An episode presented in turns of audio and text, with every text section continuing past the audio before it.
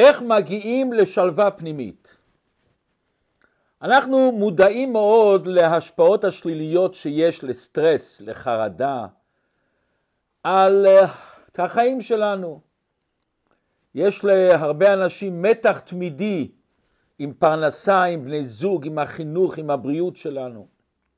וגם המצב בארץ הקודש ובעולם כולו גם גורם לנו לאי שלוות נפש. בסביבה שלנו יש המון אנשים שיש להם בלב מסע כבד. בסיפור החיים שלהם יש פרקים שלמים של אתגרים, ניסיונות, מצבי רוח, בעיות משפחתיות, בעיות של טראומה. הם עוברים מלחמות רבות הן בדברים חיצוניים עם הסביבה שלהם, אבל אולי יותר מזה בעיקר מלחמות פנימיות עם עצמם. וכאן באה השאלה הגדולה, איך אנחנו משתח... משתחררים מזה? איך נוכל בכל זאת, בכל המצב הזה, להכניס בחיים שלנו שלוות נפש, שלווה פנימית ואמיתית, שלווה שבכל האתגרים שבחיים שלנו נוכל תמיד להישאר בשלווה. איך נגיע לאותה תחושה של כל כך נחשקת ואנחנו צמאים אליה של שלווה. וזה מאוד קשור לפרשת השבוע. פרש, פרשת השבוע אומרת לנו התורה וישב יעקב. המילה וישב כבר מרמזת לנו על תנועה של ישיבה, של יישוב הדעת. ואומר המדרש ורש"י מביא את זה על המקום, ביקש יעקב לישב בשלווה, וישב יעקב. מה עשה הקדוש ברוך הוא? מיד קפץ עליו רוגזו של יוסף. יעקב אבינו עבר בחיים שלו המון המון הרפתקאות וניסיונות. עוד בטרם שהוא בא לעולם כבר היה לו את הריב עם אח שלו התאום עשיו לפני שהוא בא לעולם. ואותו עשיו אחרי כמה שנים שהם כבר התחילו לגדול עוד בגיל צעיר רצה להרוג אותו, כמו המדרש, הוא זרק חיצים ורצה להרוג את יעקב. אחרי זה הוא היה צריך לברוח מעשיו. ועשיו רצה להרוג אותו ושלח את אליפז, והוא גם היה צריך להתמודד עם זה, ואחרי זה הוא היה צריך להתמודד עם לבן, עם כל המשפחת הרמאים הזאת. אחרי זה כשהוא חוזר לארץ, עשיו הולך עם 400 איש להרוג אותו. ושולחים מן השמיים את שרו של עשיו, הוא היה בסכנת חיים ממש. ואם זה לא מספיק, הוא כבר קונה לו בית ונחלה בשכם, ושם עובר עליו סיפור נורא מזעזע עם הבת שלו דינה. בנו יהודה נפטרו לו שני בנים. יעקב עבר היסטוריה שמה של אתגרים וקשיים וניסיונות. אומרת לנו התורה, וישב יעקב, ביקש יעקב לישב בשלווה. ברגע שהוא רצה קצת שלוות נפש, אחרי כאלה הרפתקאות, קפץ עליו רוגזו של יוסף. הוא רוצה קצת נחת, ובא אליו סיפור הכי קשה. למה כל הקשיים היו מדברים חיצוניים. פה זה בעיה במשפחה, שנאת אחים. והם לוקחים את יוסף ורצים להרוג אותו, והסוף ראובן הציל אותו, זורקים אותו לבור, אשר אין בו מים אבל נחשים ועקרבים יש בו, ובסופו של דבר מוכרים אותו והגיע למצרים. והאחים באים לאבא ליעקב, איפה יוסף? ואז הם מספרים לו את הסיפור הנורא, חיה רעה, חיה רעה, טרפה אותו. ומראים לו את החולצה, את כתונת שהוא נתן לו, מלאה דם. כל כך מובן מאליו שיעקב אחרי כל מה שהוא עבר רוצה קצת שלוות נפש. ביקש יעקב להישב בשלווה, ולמה הוא צריך את השלוות נפש? הצדיקים, כל החלום שלהם זה לעבוד את הקדוש ברוך הוא. לעבוד את השם מתוך שמחה וטוב לבב. יעקב, למה הוא רוצה את השלווה? הוא רוצה לעבוד את השם. בלי הניסיונות האלה להידבק בקדוש ברוך הוא. כאן שואל הרבה שאלה נורא נורא מזעזעת. למה השם לא נותן לו ריבונו של עולם? יעקב אבינו רוצה לעבוד אותך בתוך, מתוך שלוות נפש. למה, למה לא תיתן לו? למה לא תיתן לו? וכל הצדיקים, כל הצדיקים, מה הם רוצים? מה התשוקה שלהם? להתקשר לקדוש ברוך הוא. אז למה הקדוש ברוך הוא לא נותן לו שהוא מבקש שלוות נפש? ולא רק זה השם, לא רק שהוא לא נותן לו את השלוות נפש, הוא זורק עליו רוגזו של יוסף. השם, אתה לא רוצה לתת לו שלוות נפש, אוקיי, אבל למה לזרוק עליו סיפור כזה של ריב האחים, שאנחנו יודעים שהכאב הכי גדול של אבא ואמא זה כשיש ריב אחים. היי ריבונו של עולם, וכתוב שהוא שומע את הבשורה הנוראה, מה שקרה ליוסף, הוא התאבל על יוסף ימים רבים ולא יוכל להתנחם. ולא זו בלבד, כתוב בגלל שהוא התאבל והוא היה בצער, נסתלקה ממנו רוח הקודש. למה יעקב צריך לעבור את כל זה? וכאן לרגע אחד רוצים להפסיק ורוצים לבקש מהציבור היקר הזה לכתוב תגובות, לשים מנויים, לעשות לייקים, מכיוון שכל תגובה שלכם וכל לייק שלכם וכל מנוי שלכם מפיץ את השיעור יותר. מגלה את אור התורה בכל מיני מקומות, בלי שאנחנו בכלל מודעים לזה. ונחזור עכשיו למה שדיברנו. הרב מבאר פה עניין עמוק מאוד, ומלמד אותנו יסוד גדול שזה משנה חיים. ראשית, בואו נקדים, יש הבדל גדול בין שלווה למנוחה. מנוחה היא בדרך כלל דבר פסיבי, אני לא במצב של תנועה. שאני נח על הספה, שוכב במיטה, לא עושה, אני נח, זה מנוחה. שלווה זה משהו פנימי. שלווה זה לאו דווקא שאני לא עושה, אני יכול לעשות המון המון דברים. אדרבה, שאני שלב במהות שלי, בפנימיות שלי, אני עושה הרבה יותר דברים. אני עושה אותם נכון יותר. אני מסור עליהם יותר. חיים שלווים זה לא חיים משעממים. אתה יכול להיות בשלווה פנימית, והמשמעות של זה לדעת איך להתמודד עם כל קושי ואתגר שהחיים מציבים לנו, בלי לאבד את שיווי המשקל שלי. לעשות את כל מה שאני עושה מתוך שלוות נפש. בואו ניקח מה שהרבא אמר בנקודה אחת מהשיחה. יש שני סוגי שלווה בחיים. יש סוג של שלווה שאומרים שלווה אמריקאית. מה זאת אומרת? אנשים לפעמים חולמים שיש לי בית גדול, יש לי וילה, יש לי בריכת שחייה ליד הבית, יש לי נהר על יד הבית, יש לי יאכטה, יש לי אווירון פרטי, יש לי חשבון בנק מנופח מאוד, ואני שלב, אני מסודר בחיים. אבל אנחנו יודעים שהשלווה הזאת היא תמיד מוגבלת. ותמיד יש בעיות חדשות עם הילדים, עם המשפחה, עם הבריאות, כל מיני דברים. האנשים היחידים שאין להם בעיות אומרים שזה אלה האנשים שאנחנו לא מכירים טוב. וכשאנחנו מדברים על השלווה הפנימית הזאת, זה לא השלווה החיצונית הזאת, שיש לי אפשרויות לקנות את הכל, להתלבש באיזה בגדים שאני רוצה, לנסוע איפה שאני רוצה. ואני בטוח שכולכם ואני אישית מכיר המון אנשים שבחוץ נראה הכל נוצץ, הכל זהב, אבל כשמתקרבים אליהם והם באים לשפוך את הלב ולהתייעץ על מה שהם עוברים ועל הבעיות שלהם, רואים שהחיים שלהם בהחלט לא קלים, ובהחלט לא כל כך שלווים כמו שזה נראה מבחוץ. זאת שלווה חיצונית. ושלווה חיצונית היא גם זמנית, היא תמיד בגלל משהו מבחוץ. זה לא משנה את המהות שלך, את העצם שלך. אתמול רציתי משהו מסוים וקיבלתי אותו, יש לי הרגשה טובה. אבל מחר אני כבר לא רוצה את זה, מחר זה כבר משעמם לי, מחר בכלל ההשגות שלי אחרים.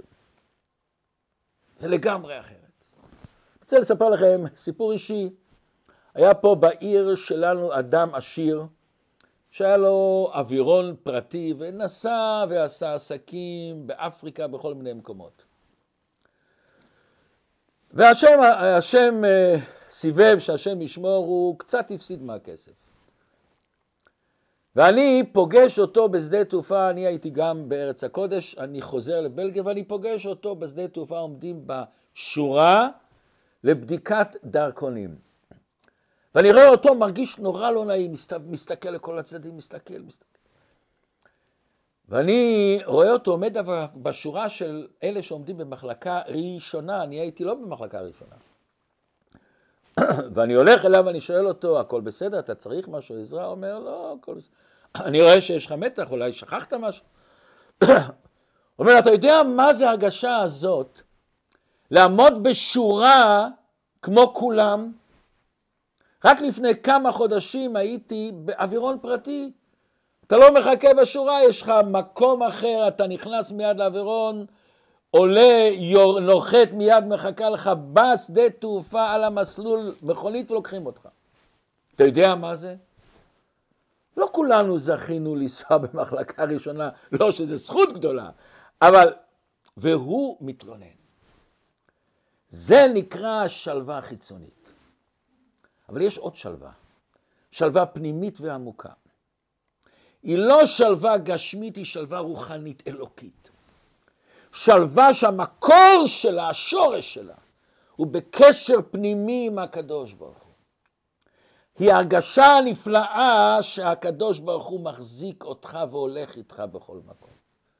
מעין, מעין, מעין שהילד שנמצא בידיים של האוהבות של אימא שלו, מעין זה הוא מרגיש.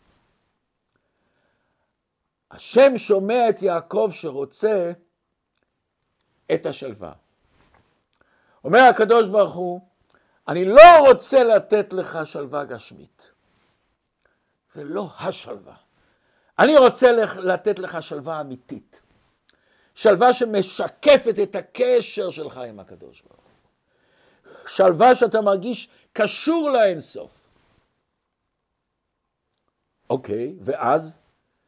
אבל אומר הקדוש ברוך הוא, בשביל להגיע לשלווה כזאת, השם נותן לך מתנה.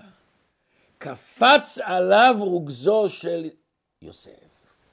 ואז וישב יעקב, אז הוא קיבל. אחרי שהוא עבר את השלב הזה, אז הוא קיבל את השלווה האלוקית. פרשת השבוע אחרי זה בסוף ספר בראשית, ויחי יעקב בארץ מצרים. אז הוא קיבל את השלווה. וכאן באה השאלה הגדולה שכל אחד מיד עולה לו בראש, ריבונו של עולם, למה? למה בכדי להגיע לשלווה פנימית כזאת, אני צריך לעבור ניסיונות כאלה, סיפור עם יוסף. למה השם לא יכול לתת את השלווה העליונה הזאת, שעוד מעט נראה בדיוק מהי? למה בלי כל הטרגדיה הזאת? הנושא הזה של השבוע הזה הוא לא נושא קל. הוא צריך בגרות נפשית, צריך פתיחות הלב כדי להרגיש את זה. זה דבר מאוד אישי, פרטי, וכל אחד מקבל את העניין בחושים שלו, בכלים שלו. מכיוון שאנחנו יכולים כל אחד לקלוט את הדברים לפי החושים שלו. ולפעמים קשה לדבר על זה, וקשה לבטא את זה, וקשה להבין את זה, לקלוט את זה. ואנחנו צריכים לפתוח את הלב בכדי להתאחד עם זה, להרגיש את זה. אני רוצה בהתחלה לספר לכם סיפור מרגש מאוד על רב שליח של הרבה שקראו לו גרשום שוסטרמן.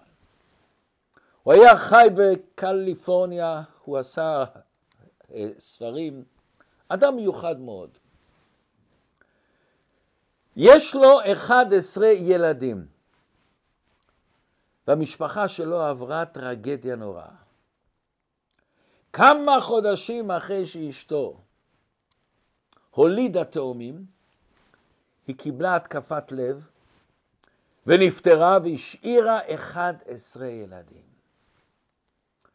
אנחנו יכולים לתאר איזה מצב זה. איך בן אדם צריך להרגיש, איך הילדים צריכים להרגיש. וכעבור כמה זמן הבן שלו התחתן, ועשו שבע ברכות. וזה היה יום אחד לפני יום הזיכרון של אשתו. ושמחה פורצת גדר, והאבא, הבעל של האישה, אומר למשפחה, אני רוצה לחלוק איתכם משהו. לחלוק איתכם משהו פנימי בנפש שלי. לחלוק איתכם משהו שאני מרגיש עמוק עמוק בנפש. והוא אומר להם, אני יכול לומר לכם את העניין הזה מכיוון שאני שילמתי הרבה בכדי לקבל את העניין הזה. בכדי לקבל את המודעות הזאת, שילמתי הרבה. ואני רוצה לספר לכם את זה ולהתחלק איתכם, כיוון שאני שלם עם הדבר הזה בכל ליבי. ואז הוא אומר להם, אנחנו בחיים מצפים שהשם יהיה חבר טוב שלנו. שייתן לנו מה שאנחנו רוצים וכל מה שאנחנו צריכים. החל מגיל צעיר שהשם ייתן לנו ממתקים, צעצועים, גלידה, ישלח אותנו לקמפים יפים. וכשאנחנו מתבגרים, אנחנו רוצים שאבא ייתן לנו דברים יותר רציניים. ואחרי זה בשלב מסוים שנחפש זיווג טוב, שיהיה לנו פרנסה טובה, מצבי רוח טובים. ולפעמים בחיים אנחנו מקבלים צביטה קטנה מהקדוש ברוך הוא. שריטה קטנה, חס ושלום איזה מחלה קטנה, איזה בעיה מסוימת, איזה בעיה בפרנסה או בחינוך הילדים. אבל אפשר להסתדר עם זה, אפשר להסתדר עם זה. ואנחנו נשארים, כמו שאומרים, חברים טובים. אבל שחס ושלום, פתאום הקדוש ברוך הוא לוקח חיים של מישהו שקרוב לנו, שאנחנו אוהבים אותו, שאנחנו כל כך צריכים אותו, כל כך חיים איתו ביחד. אנחנו מקבלים שוק. זה כבר יותר מדי, זה כבר יותר מדי. זה אנחנו כבר לא יכולים להכיל, לא יכולים לקבל. ולפעמים בא לנו איזו הרגשה של שבירת הכלים. אני, זה אני לא יכול. זה באמת הקדוש ברוך הוא למה. אני לא שאלתי אותך עד עכשיו למה, אבל זה למה, ריבונו של עולם. וזה יכול חס ושלום לשבור אדם, להביא אותו לדמעות, לצער עמוק בנפש. וזה יכול לפעמים לבן אדם להרגיש שהוא מתרחק. ואומר הרב קרשון, הוא שואל את הילדים, מה עושים במצב כזה? מצב שאנחנו שוק. יש לנו שתי דרכים. דרך אחת, והוא מקדים להם, אני מבין את הבן אדם הזה. אני מבין את הבן אדם שבוחר בדרך הזאת. ואני לא יכול לדון אותו. ואותו בן אדם מרגיש, אתה שברת אותי? אתה עשית לי כזה דבר, הקשר של בינינו נגמר. אתה אומר כביכול לאלוקים שלום. שלום לאהבה, שלום לאמונה, שלום לאמון בעולם. שמון, והשלום לאמונה בחזון, במטרה שיש בבריאה. ואל תדון את חברך עד שתגיע למקומו, אנחנו לא דנים אותו. אין לנו זכות לדון אותו, מכיוון שלנו אין את המצבים האלה. אני לא יכול לדון אותך עד שתגיע למקום שלו, ואנחנו לעולם לא נהיה באותו עולם שלו. פעם אני זוכר, דיברתי עם איזה איש אחד שעבר תהליך כזה, וניסינו להבין מה קורה לו, מה הוא מרגיש. וכשהוא נחשף, גילה את עצמו, הוא תיאר את ההרגשה. זה כמו שאדם נכנס לבדידות פנימית, הוא לא מוצא לו מקום בעולם. הוא בורח ממה שנמצא באמת בתוך תוכו, בתוך, במה שהוא האמין, במה שהוא ידע, במה שהוא הרגיש. הוא חי בבריחה ממה שהוא. הוא מרגיש כאילו הוא חי בעולם של ג'ונגל, עולם אין בו צדק ויושר, אין בו אור ואהבה. מעין יש אנשים שחס ושלום התגרשו, או שעברו בגידה של חבר או של מישהו קרוב. והם כל כך נפגעו שהם לא מסוגלים ולא רוצים להתחתן עוד פעם או, או, או להרגיש קשר לחבר אחר. למה? הם נפתחו והאמינו במישהו, והם נכוו מאוד קשה. והם לא רוצים לסבול, הם בורחים מהסבל. והסגירות שלהם היא הגנה לא להחוות עוד פעם, לא לסבול, לא לעבור את מה שעבר. אותו דבר הבן אדם הזה לא יכול להאמין. הוא לא יכול להיות כמו האדם שהיה אצלו בו קודם, האדם הזה מת, ואין לו יכולת להיפתח למישהו אחר. וזאת הבעיה הגדולה של אותו בן אדם. לא רק שהוא מתנתק מאחרים, לא רק שאין לו אמון באחרים, אלא שהוא מתנתק מעצמו. אין לו גם אמון בעצמו. הוא אומר לעצמו כביכול שלום ולא להתראות. והוא מאבד את עצמו. ככה דרך זה בקשר לקדוש ברוך הוא, לאבא שלנו שבשמיים. כשאנחנו עוברים בחיים איזו בעיה גדולה, יש כאלה שנסגרים ובורחים מהשם. ואנחנו מבינים אותו ולא דנים אותו. אבל הבעיה היא שהוא בורח מעצמו. הוא לא נותן לעצמו לחיות, לגדול בחזרה. ואז האבא ממשיך ואומר ל-11 הילדים שלו. אבל יש עוד דרך, הוא אומר. יש עוד דרך איך להתמודד במצבים האלה. לחפור יותר עמוק במהות שלנו, בנפש שלנו, בקשר שלנו לקדוש ברוך הוא. ולהתבונן האם זה תלוי רק כמה שאני מבין אותו? כמה שאני מסכים איתו? האם אני מבין את כל הבריאה בכלל? איך היא נוצרה? את כל הסדר המופלא? האם אני מבין את סוד, סוד בריאת האדם? האם אני מבין את עצמי בכלל? את כל הכוחות שפתאום אני פותח את העיניים ואני רואה בן אדם עם הרגשות, עם רצונות, עם רעיונות, מאיפה? כאשר האדם חופר יותר בעצמו ומוציא את האגו שלו, יוצא מהאגו הזה, רוצה לדעת באמת איך אתה קשור לבורא, איך אתה קשור לאבא שבשמיים. קשר שלא שייך אם אני כן מבין או לא מבין. זה קשר עמוק שלא יכול להתנתק אף פעם. קשר פנימי עם עצמי ועם הבורא שיש בי. וזה מה שהפסוק אומר במילה אחת. ועשו לי מקדש ושכנתי בתוכם. אומר המדרש היה צריך להיות ושכנתי בתוכו, כולנו מכירים את המדרש הזה. אומר המדרש ושכנתי בתוכם בתוך כל אחד ואחד מישראל. בבית המקדש יש קודש הקודשים. השכינה תמיד שורה שם. גם כשנחרב בית המקדש, את ארון הברית, את הלוחות השבורות והשלמות, החביאו אותם, גנזו אותם. רמב"ם אומר שבר, שעשו את המקדש, כבר אז הכינו את המחילות איפה להטמין אותם. למה? קודש הקודשים, ארון הברית, נמצא אצלנו לפעמים בגילוי, אבל הוא תמיד נמצא בהלם. גם שחס ושלום השכל והמידות והחיצוניות שלי נחרבו כמו בית המקדש, במהות תמיד יש לך. ויש בכל אחד מאיתנו כזה חדר פנימי, שלפעמים אנחנו לא מתבוננים בו ולא מכירים אותו.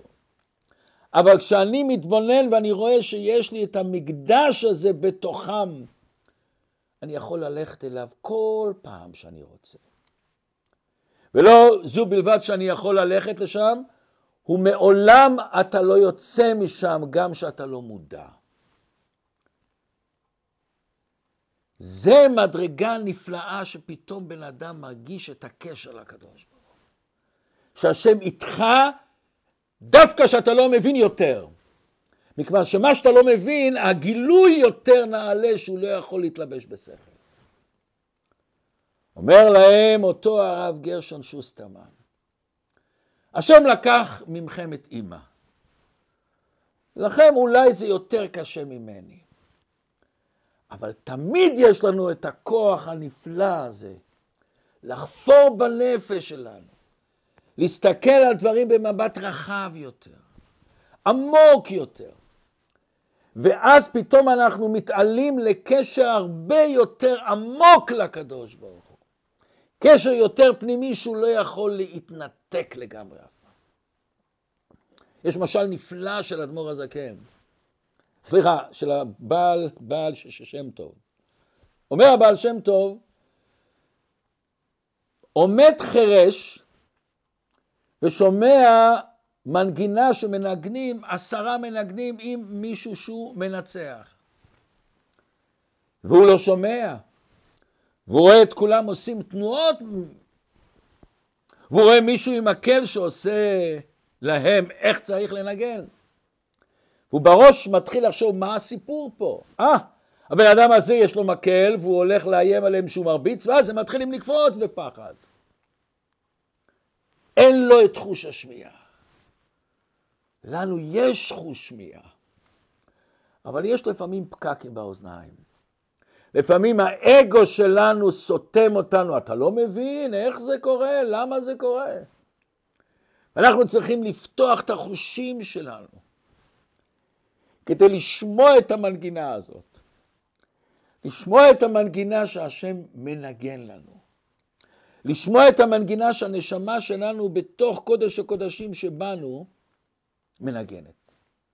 וכאשר האדם מגיע לשלוות נפש הזאת, שהוא מרגיש קשר לקדוש ברוך הוא בכל מצב, אין שום דבר שיכול להוריד אותו. ואז אין לשום אירוע בעלות עלינו. לנו יש בעלות על כל אירוע. בכל אירוע אני צריך לחשוב מה אני עכשיו יכול לעשות. מה אני עכשיו יכול להתמודד. איך אני יכול לצמוח מזה. מישהו פעם אמר לי, סתם סיפור נחמד. הוא, הוא נסע מבריסל לאמסטרדם. והיה כביש, אוטוסטרדה ונוסעים, ואתם יודעים, מישהו פתאום עוקף אותו. והוא לרגע אחד אה, בשוק. ואז יש אנשים שאומרים, מה, הוא עוקף אותי, אני אעקוף אותו. ומתחיל להיות כזה תחרות, תחרות, מי ינצח את מי, ואתה לחוץ ואתה עצבני והוא חותך אותך ואתה חותך אותו. זה נקרא שהמאורע בעל עליך. אבל אם אתה בעלים על המאורעות, אז הוא עוקף אותך, שיהיה לו לבריאות. מה אכפת לך? אתה לא רץ אחריו, אתה לא, אתה לא איתו בכלל, אתה לא במסלול שלו, אתה לא משחק את המשחק שלו. זה השלווה נפש פנימית שאתה יודע שהקדוש ברוך הוא מחזיק אותך ביד. הוא כל הזמן איתך. וואו. זה הקדוש ברוך הוא אומר ליעקב, מתי אתה יכול לגלות את השלווה הפנימית הזאת, השלווה האלוקית הזאת, השלווה הרוחנית הזאת מעין עולם הבא. זה שתתמודד עם הסיפור של יוסף.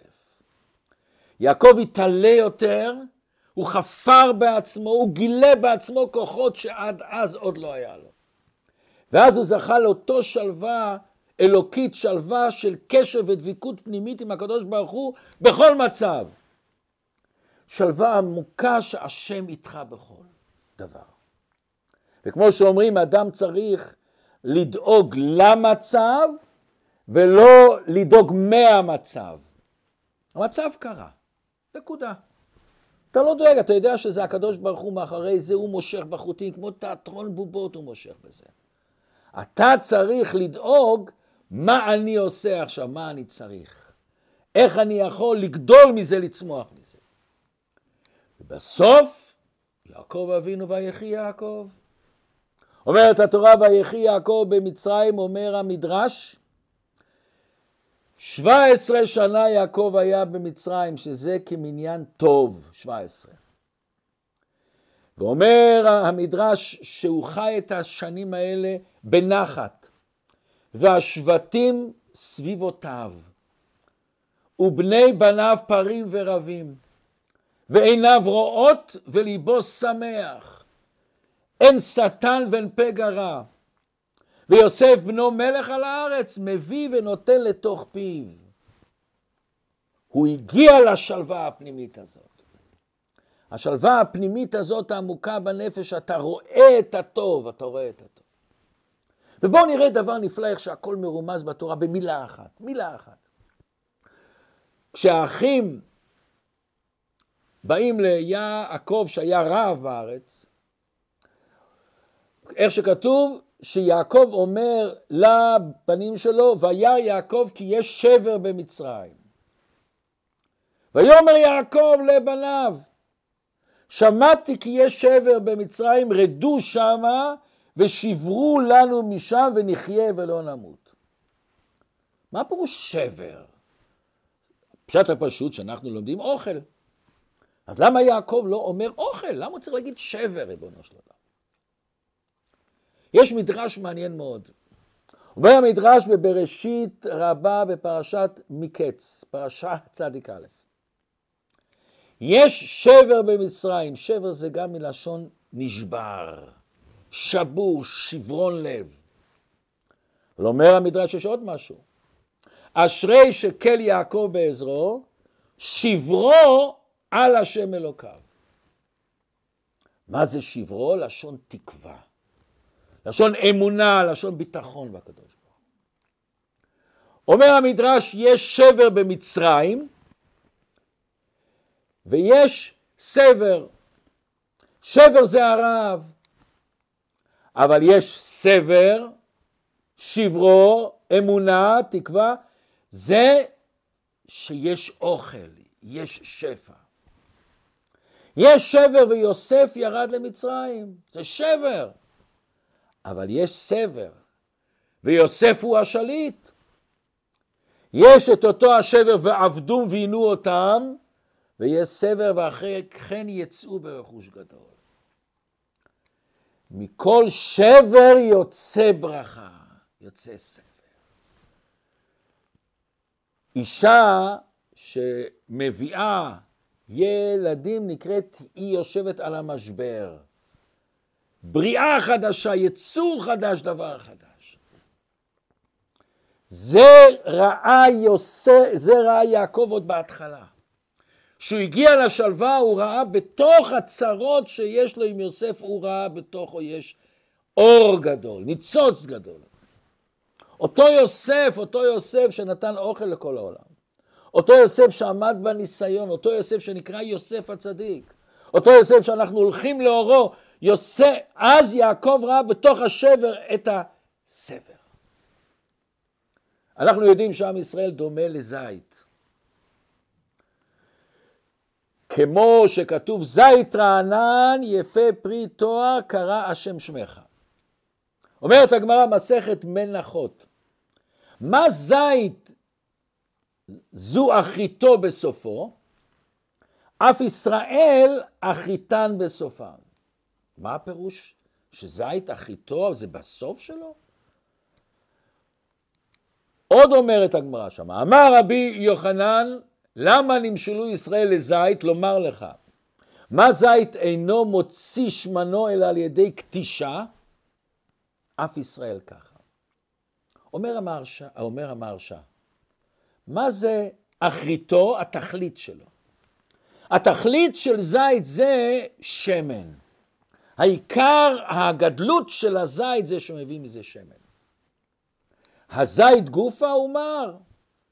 ואומר המרשה דבר נורא מעניין, שהתורה מספרת על שבעת המינים שנשתפכה בהם ארץ ישראל, אז אחד מהם זה זית, אומר התורה, זית שמן. למה זית שמן? זית. לא. זית לעצמו, אין לו מעלה מיוחדת. הזית העתיד שלו זה העיקר השמן. אומר הקדוש ברוך הוא, עם ישראל נמשלים לזית. העתיד שלהם בסופם. העתיד שלהם בימות המשיח, העתיד שלהם, אתה רואה את זה אחר כך. וכמו שמן, איך הוא גודל, איך הוא בא לעולם על ידי קטישה, ככה עם ישראל, ככה כל בן אדם ובן אדם יש לו את זה, הוא יכול לגדול את זה. צדיקים חיים בהרגשה הזאת כל הזמן. שהשם נמצא איתם כל הזמן, ושכל דבר שקורה הוא מרגיש את יד השם הולכת איתו ביד. שכל דבר הקדוש ברוך הוא רואה את זה שיצא לטובה. אנחנו לא במדרגה של צדיקים, אבל כל אחד ואחד מאיתנו יכול להגיע לזה לעיתים. ואני מכיר הרבה אנשים שחיים מזה מדי פעם. אתה סוגר את העיניים, ואתה מתבונן בפלאות הבריאה. אתה מתבונן בעם ישראל. אתה מתבונן בסדר הנפלא שיש לכל דבר ודבר בעולם. פתאום אתה מקבל את ההערה הזאת. השם מחיה את כל רגע את העולם. אנחנו אומרים, ואתה מחיה את כולם. ואתה יודע שכל דבר זה השגחה פרטית וכל פרט בעולם הוא חלק ממערכת. כמו כל תא אצלנו שיש לנו מיליארדים, מיליארדים, מיליארדים תאים, זה חלק ממערכת. כל הכוכבים זה חלק, מיליארדים, מיליארדים זה חלק ממערכת. והשם עשה כל דבר בתפקיד, בשליחות מסוימת. יש מצבים שאנחנו יכולים לשנות אותם וליצור מהם משהו אחר. להאיר אותם. כשאני פוגש אני, אני יודע מה השליחות שלי. השליחות שלי לתת לו כסף, אוכל. כשאני רואה בן אדם שהוא במצב נפשי לא טוב, אני יודע הוא צריך עזרה, אני הולך לעזור לו. אבל יש מצבים, כמו שאמר רב גרשון, אין לי שליטה עליהם. כמו אותו יהודי יקר, הרב שוסטרמן, עבר עליו דבר נורא. אשתו נפטרה אחרי לידה, אחרי תאומים. אני לא יכול לשנות את המציאות, אבל יש לי כוח. יש לי כוח איך לקבל את הדבר, איך להתמודד עם הדבר, איך להמשיך עם המשפחה, איך לחנך את הילדים, איך לתת להם עושר ועוצמה ושלווה פנימית שיוכלו להתמודד עם החיים. אותו הרב גרשון, הוא אמר, שילמתי על זה מאוד יקר על ההרגשה הזאת, אבל אני שלם עם ההרגשה הזאת, עם השלווה הנפלאה הזאת, השלווה הפנימית הזאת. והסיפור הזה שהוא מספר, נתן להמון אנשים בעולם עוצמה וכוח להתמודד עם דברים. עוצמה וכוח לגלות שיש בנו הרבה יותר ממה שאנחנו חושבים שיש לנו. להגיע לקשר עמוק יותר לקדוש ברוך הוא. אנחנו יודעים שבחב"ד יש כזה מושג שנקרא משפיעים. הם אנשים שמדריכים בחורים, אברכים, ואחד, ואחד העצות שהם תמיד אומרים במקרה שאנשים באים להתחלק איתם על דברים שקורים להם בחיים, שגוזלים מהם את שלוות הנפש. אחד העצות שהם אומרים, בואו תנסו לדמיין שמישהו אחר בא אליכם ומחלק איתכם את מה שקרה. לא. שקרה לו אותו דבר כמו שקרה לך. הוא בא להתייעץ איתך, מה היית אומר לו? מה היית מייעץ איתו? איך היית מרומם אותו? לראות מה שקרה לי, שזה קורה למישהו אחר. ואז הבן אדם יותר קל לו לבדוק את הדבר, לראות את הדבר, מכיוון שאתה מאמין בקדוש ברוך הוא. ואז פתאום אתה מקבל את הכוחות הפנימיים שבך. לכן תמיד טוב להחזיק לנו משפט של נוכחות של הקדוש ברוך הוא. כמו הפסוק, השם הולך לפניהם יומם בעמוד ענן, לנחותם בדרך. או שיוויתי השם לנגדי תמיד. אני רוצה לגמור בסיפור, מכיוון שאנחנו לפני חג החנוכה, סיפור מעניין שגם מסמל את העוצמה של יהודי. הרב הראשי של מקסיקו, השם שלו היה רב אברהם הרשברג. הוא היה בישיבת חכמי לובלין, גאון גדול. בשנת תשל"ט או תש"מ, זה היה כשהייתה המהפכה של חומייני באיראן. ועוד לפני כן, אותו הרב הרשברג הזה היה עסוק בפעולה של הרבה, הרבה לפני המהפכה ממש הציל אלפי ילדים יהודים מאיראן. באותו עת שהיה סערה גדולה בעולם, שנכנסו וסגרו את השגרירות האמריקאית באיראן. ולאחר מאמצים רבים האו"ם לחץ והאיראנים הסכימו לקבל משלחת של אנשי דת. והרבה הפעיל לחץ שיקחו את הרב הירשברג. אוקיי.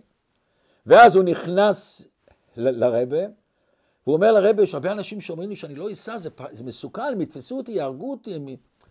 אומר לרבה, אל תתפעל.